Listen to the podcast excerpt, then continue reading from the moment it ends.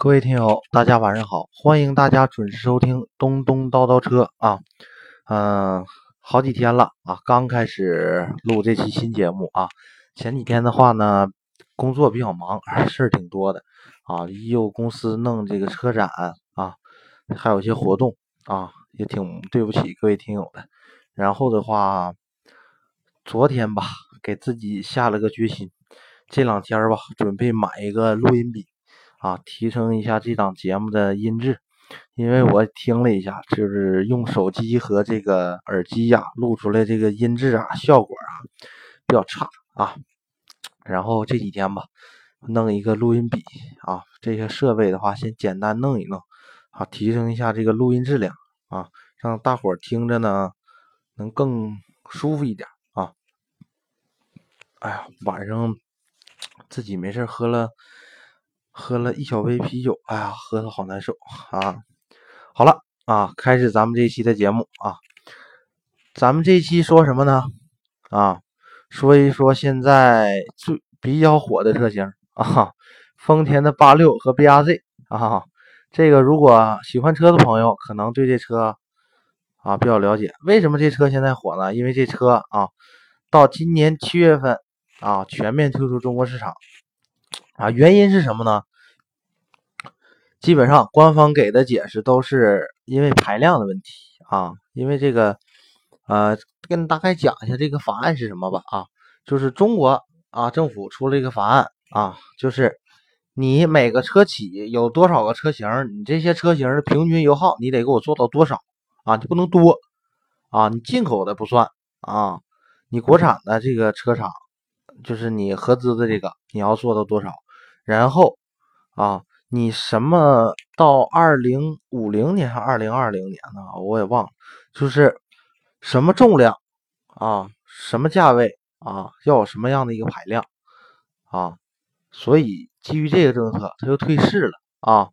你听我说啊，刚才我说那个都是比较官方的一个说法，但是啊，据我分析啊，我我这。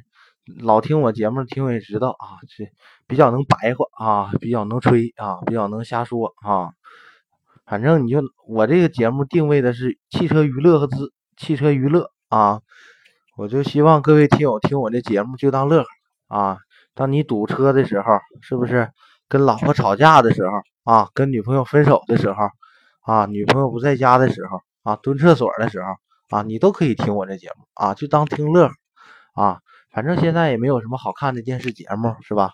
除了这个脑残的明星做真人秀，哎呀，其实也没啥节目了啊。这说出又跑题了，好，咱们回来。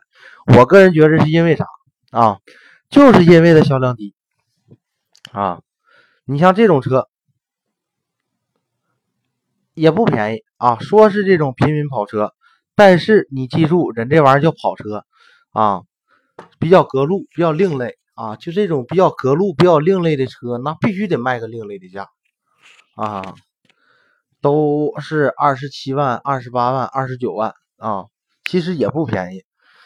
咱们再说，咱们先说一下喜欢这车的人群吧。你说喜欢这车都什么人？基本上吧，都是我这年龄段的，包括三十岁左右这种啊，这种人能喜欢这个车，然后啊。喜欢这个车是喜欢这个车，喜欢这车就就得买呀，是吧？就跟我一直在说，你买车就跟找女朋友一样，对不对？你碰着一个喜欢的女人，你肯定你想追求她，但是不是说你喜欢人家，人家就喜欢你，你就能追求到手？这也一样，不是说这车喜欢啊，你想买就能买得了，对吧？可能你手头资金不够，你还是买不了。像我这个年龄段这个人。喜欢这车的基本上吧，十个都有六个到八个都买不起啊。如果能买起的，人也不买这车了啊，买个宝马，对不对？也有驾驶乐趣啊，也挺有逼格的，对不对？你说你开个这玩意儿出去，人是小姑娘一瞅，哎呀这，哎呀小跑车来了，一瞅，哎呀这啥玩意儿？这啥标啊？一圈蓝的带个星，对不对？你像那八六还能好点来了，你认识啊？丰田的呀，他只能说啊，丰田的，对不对？你说你开个宝马，人家来说啊，开个宝马啊，这也挺厉害啊。你或者有的你喜欢跑车的啊，家里条件比较好的人，直接买九幺幺去了，对不对？你这次的话买一个那个 Boxster 啊，就博克斯特啊，那种非常入门级的跑车也行啊。咋地？人家叫保时捷呀啊，保时捷的车，大家现在都送了一个什么称号呢？啊，木耳收割机，哈哈，对不对？啊，具体怎么来的咱就不讲了啊，这个咱节目里讲不了啊。咱们说一这车吧啊，嗯，八六和 BRZ 这是一对孪生兄弟啊，嗯，斯巴鲁，顺便咱们聊一下斯巴鲁的历史吧啊，大概说一下啊，也不是非常仔细的说了，咱们说一下啊，斯巴鲁。叫什么呢？叫富士重工啊旗下的啊斯巴鲁。最开始我记着，我零四年那时候，斯巴鲁可能刚到中国，那时候还是叫富士斯巴鲁呢啊。这几年才空叫斯巴鲁啊。它是来自日本的一个品牌啊。咱们一听这个名儿，斯巴鲁又富士，那肯定就是日本了啊。是一九五三年创立的啊。这个公司的。创始人啊，叫什么名呢？啊，叫叫什么名？我想一下啊，这挺长、挺复杂一个名啊，叫中岛直久平啊。这哥们干啥的呢？最开始整飞机的啊，这跟什么宝马呀、什么呃劳斯莱斯啊都差不多。最开始都弄飞机的啊，这宝马也一样。啊，过几天咱们聊一聊宝马的一些车型吧，啊，然后顺便再有几期咱讲讲宝马历史啊。宝马最开始叫什么呢？像现在叫 BMW 对吧？原来叫 BFW 啊，叫巴伐利亚飞机制造发动机工厂啊，叫巴伐利亚发动机工厂啊，它主要是也是做飞机这一块的啊。这哥们也是啊，最开始研究飞机的，后来。啊，太喜欢这玩意儿了，人只想自己成立一个，所以一九三一年啊，把他公司更名了，更名叫中岛飞机株式会社。啊，像日本的公司都叫什么什么株式会社，具体是怎么个会社呢？我也不了解。哈哈，一九四五年改名了，叫富士产业株式会社，主要是做发动机跟机械。啊，一九四九年发明了一个。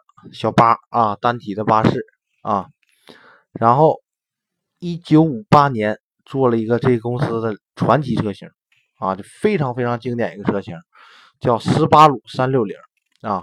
这个车型当时造是为了啥呢？政府出规定了，你哎呀，这些车厂啊，你必须咱们得努力，对不对？咱们得奋进啊，为了大日本的帝国，是不是？哈哈。必须得造一个最高时速啊一百公里，乘坐四个人且能连续行驶三十公里以上的车啊，所以他造了这么一个车。这车当时呢就卖的挺火呀，啊，相当火啊。这其中啊，之前啊，咱们聊一下二战啊。怎么说到二战，咱们又说到清华，对不对？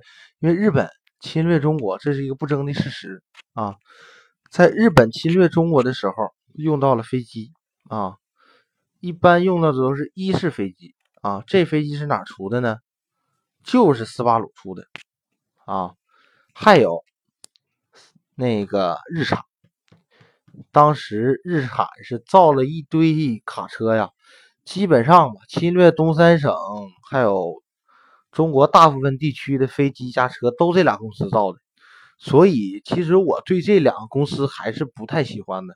啊，特别是日产，就日产的任何一款车我都不喜欢啊，在我这节目里聊我都不聊啊，就是客户来买这车啊，找我，他让我提到日产的缺点，我根本我都不说。如果我要一说的话，我这个情绪会非常的高昂和激亢啊，会说很多过分的东西啊，基本上我也不说啊，我非常非常反感日产这个品牌，一。他侵略过中国啊，造了很多东西。二，就这品牌，我怎么想我也不喜欢它。为什么？从我记有记忆开始，凡是身边的亲朋好友出车祸，全他妈是开这车啊，事儿都特别严重。你就想我之前家里有几个叔叔大爷，都开那日产的那个叫奇骏啊，那小破车，冬天啊，东北路滑，对不对？二三十公里的时速，杵杵杵他妈沟里了，腿都能撞折。你说这车他妈能不能开吧？啊，所以说这日产这公司，我觉着没有什么核心的技术啊。像日产，咱都说一说到日产，肯定都会提到日产有什么 GTR，对吧？但是我也觉着 GTR 这个车很一般啊，它只是一个用来刷圈速的车啊，在纽克柏林北环啊跑这个速度跑那个速度啊，其实也没有什么。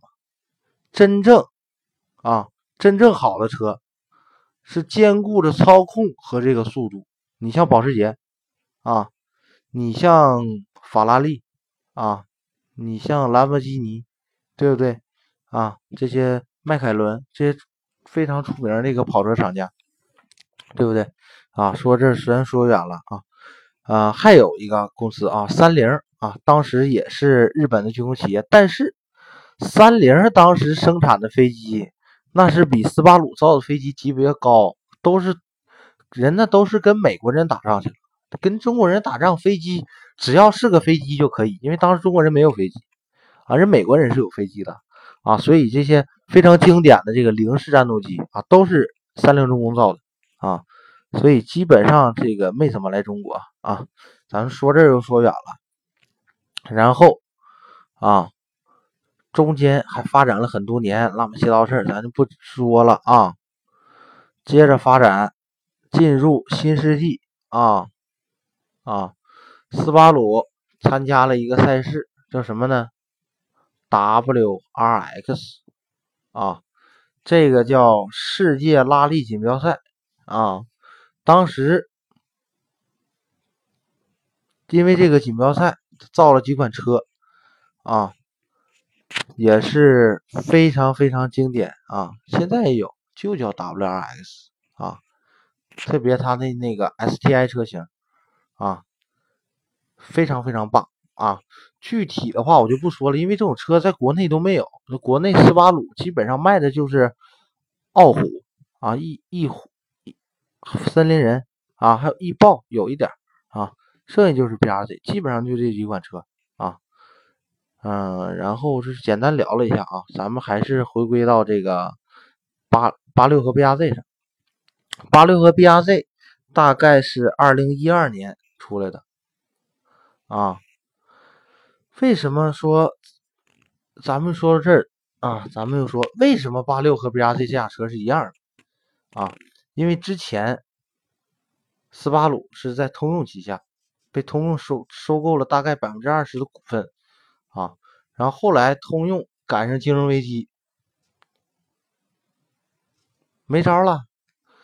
行了，小弟儿别跟大哥混了，大哥现在都吃不上饭了，你这爱哪去哪去吧，对不对？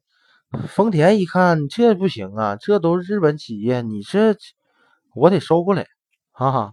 再加上斯巴鲁非常有技术啊，包括现在也是，斯巴鲁有非常先进的四驱技术啊。还有，他非常引以为傲的斯巴鲁有什么水平对置发动机啊？全球基本上就两大主流车厂造这个水平对置发动机，一个是保时捷，一个就是斯巴鲁啊。说这发动机，咱们说一下，正常这个发动机啊，活塞它都是上下运动，对吧？它这是怎怎么运动呢？水平运动的啊，就好比正常你那车气缸竖着的一溜。它这个横着的两排啊，哈，是这样。但是，嗯，咱们想啊，这水平的气缸在运动的时候，它是有物理限制啊。它在重力的情况下，对下部分啊，那气缸在运动的时候是会有磨损的啊。所以你看这个。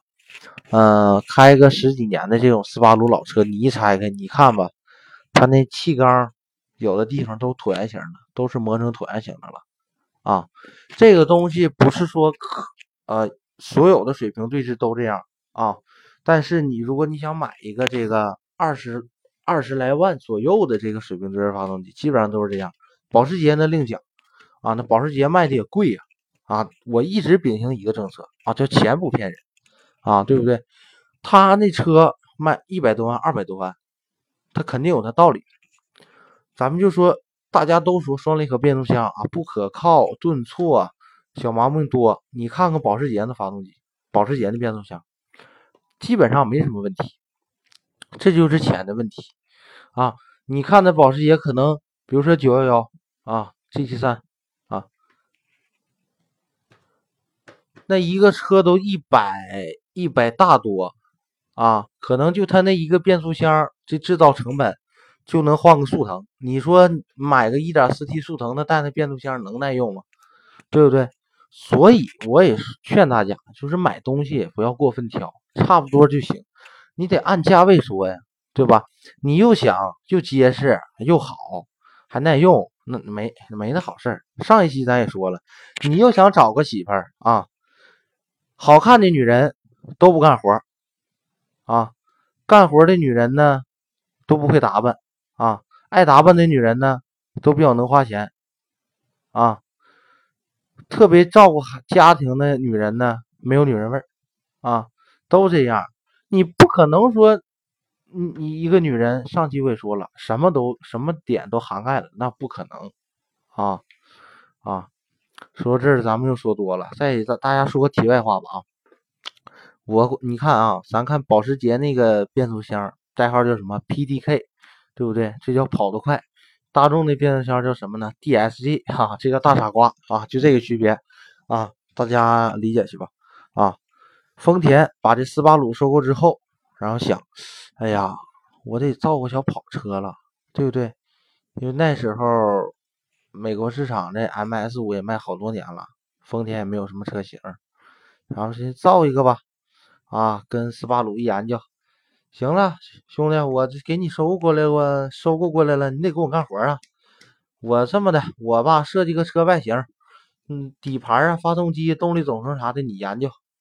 啊，斯巴雷说，哎，妥了，哥，妥了，哎呀，感谢你，你给我收购我了，哎呀，我能吃上饭了啊！这一拍即合，妥了，这车研究出来了啊，二零一二年造出来了，定位是什么呢？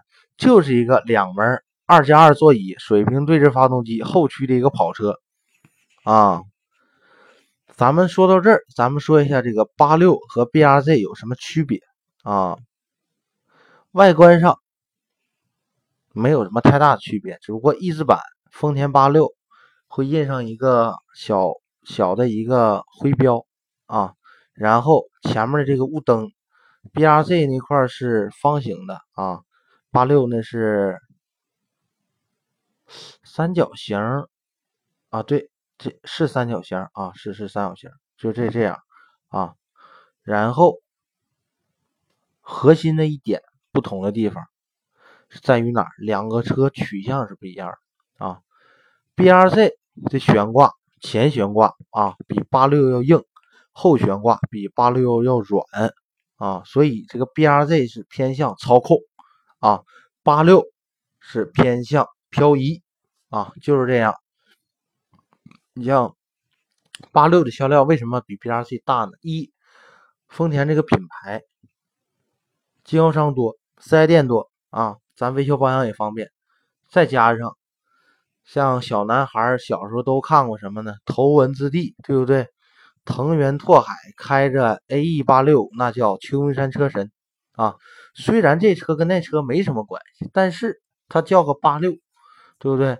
它就能给你带出这个情怀。再加上它这个汽车的标定偏向于漂移，所以啊，有很多人玩车玩漂移，这个都买八六。啊，所以这个 B R Z 销量一般啊，但是这俩车呢，说实话，咱也没开过啊，咱就是简单坐里面感受过啊。但是所有人反馈的一点都是什么呢？这车操控非常非常好啊，跟随性特别好啊，驾乘感受特别好啊，价格也不太贵啊，就是这样。但是像这种车型，缺点还是很多的。啊，咱们说一下，这车就跟上期咱讲聊那马自达一样，它操控好，那肯定底盘就硬，你开着就不舒服啊。跑车，再说了，跟上期咱讲 MS 五一样，空间小，你这车你就是玩啊，你这车再加上你前置后驱，前面发动机，后面就有一个小备箱，然后基本上你也装不了什么大件的东西啊，就是这个缺点。整个车呢，咱们大概也就说到这儿了啊，其实也不用过多介绍。车型的话，网上文章特别特别多。喜欢这车型的人也特别特别多啊！这这俩车的话，那改装潜力全球最高的车型就它了。你上网搜吧，就那淘宝上关于八六和 BRZ 那副厂的山寨的改装件，那海了蹦子了，有的是啊！你就想你你就想改装这车，那配件非常非常多。什么涡轮套件啊，顶坝套件啊，避震套件排气套件轮毂套件碳纤维套件那太多了，有的是啊，嗯，但是呢，作为一个喜欢这个车的人，虽然我买不起啊，但是我目前我也买不起，但是听说这个退出中国市场的消息啊，还是啊挺无奈的啊，说实话。毕竟这个政府的决策，咱们肯定要支持，对吧？政府这么做也是有好处的啊。厂家的话，也就是顺水推舟，可能很早，我估计很早，这个丰田跟斯巴鲁就研究这车，我他妈不不搁中国卖了啊，还占这个进口车指标，对不对？你像你国家政府那这块应该都是计划经济的，还是啊？你比如说你一汽丰田和斯巴鲁。丰就是丰田中国和斯巴鲁中国，你一年引进多少进口车，那都是有数量的，对不对？特别斯巴鲁啊，斯巴鲁这车全球卖的车都他妈日本造的啊，它就都在日本工厂啊，所以特别是这斯巴鲁，这本来这 BRZ 就卖不了几台，你还占我进口车辆指标啊，他都不如多进几台什么森林人啦啊，傲虎了，对不对？卖的多。对不对？还能挣点钱？你说你整一堆老这玩意儿往那一摆，那就是库存车呀！啊，这车进来都有成本的啊，二十多万进来的放在那儿，那一天都得合好几千块钱啊！早一天卖出去，早一天这钱就回来，要不然就这二十多万你放到银行放个半年，利息还多少钱呢？对吧？啊，还有一点，因为。啊，这个车已经官方宣布退出中国市场了。现在这车现在加价卖啊，据我了解，有的地方加个两万多块钱吧，加一万多、两万多的都有啊。嗯，怎么说呢？这两款车型我还是很喜欢的啊。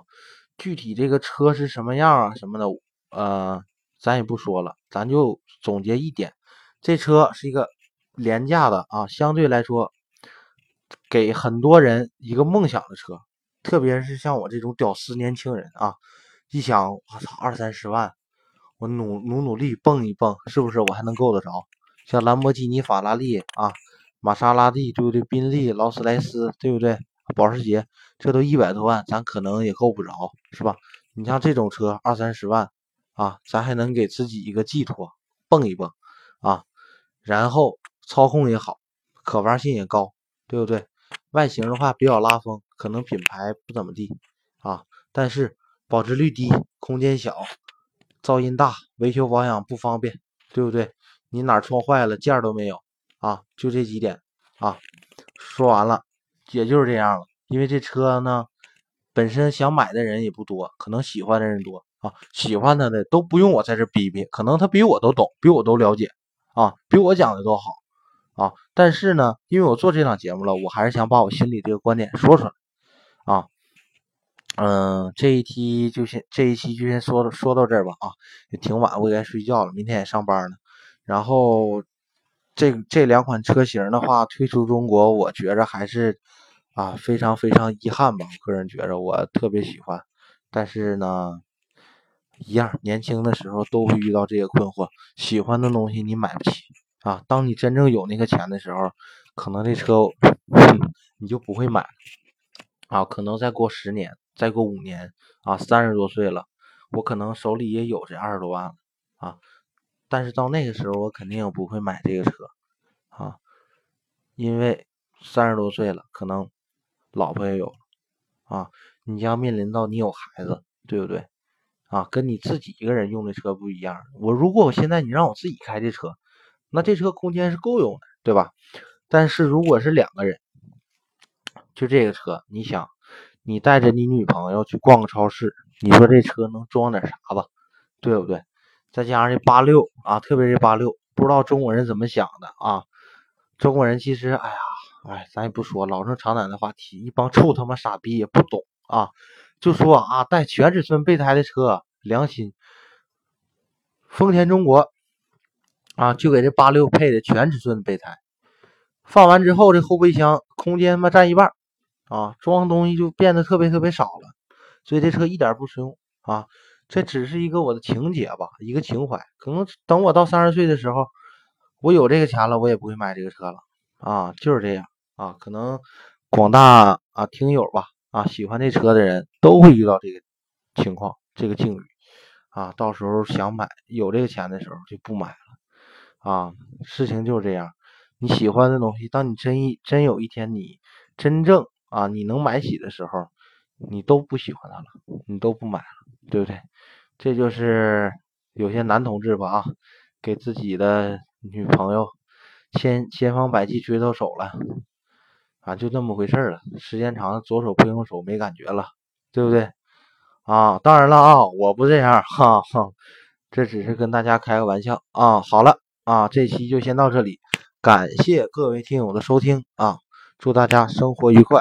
还是啊，感兴趣的话可以下面点赞啊，可以可以有什么问题在下方进行一个提问啊，也可以评论啊。呃，说一下我的这个微信号吧啊。感兴趣的话可以加我微信啊，幺三三零幺二七七四八六啊，幺三三零幺二七七四八六啊。如果听友多了的话，咱们可以建个听友群啊，偶尔在里面发发发红包，聊聊天啊，缓解一下每天紧张的工作气氛啊，调节一下枯燥无味的生活。好，就到这里啊，谢谢大家。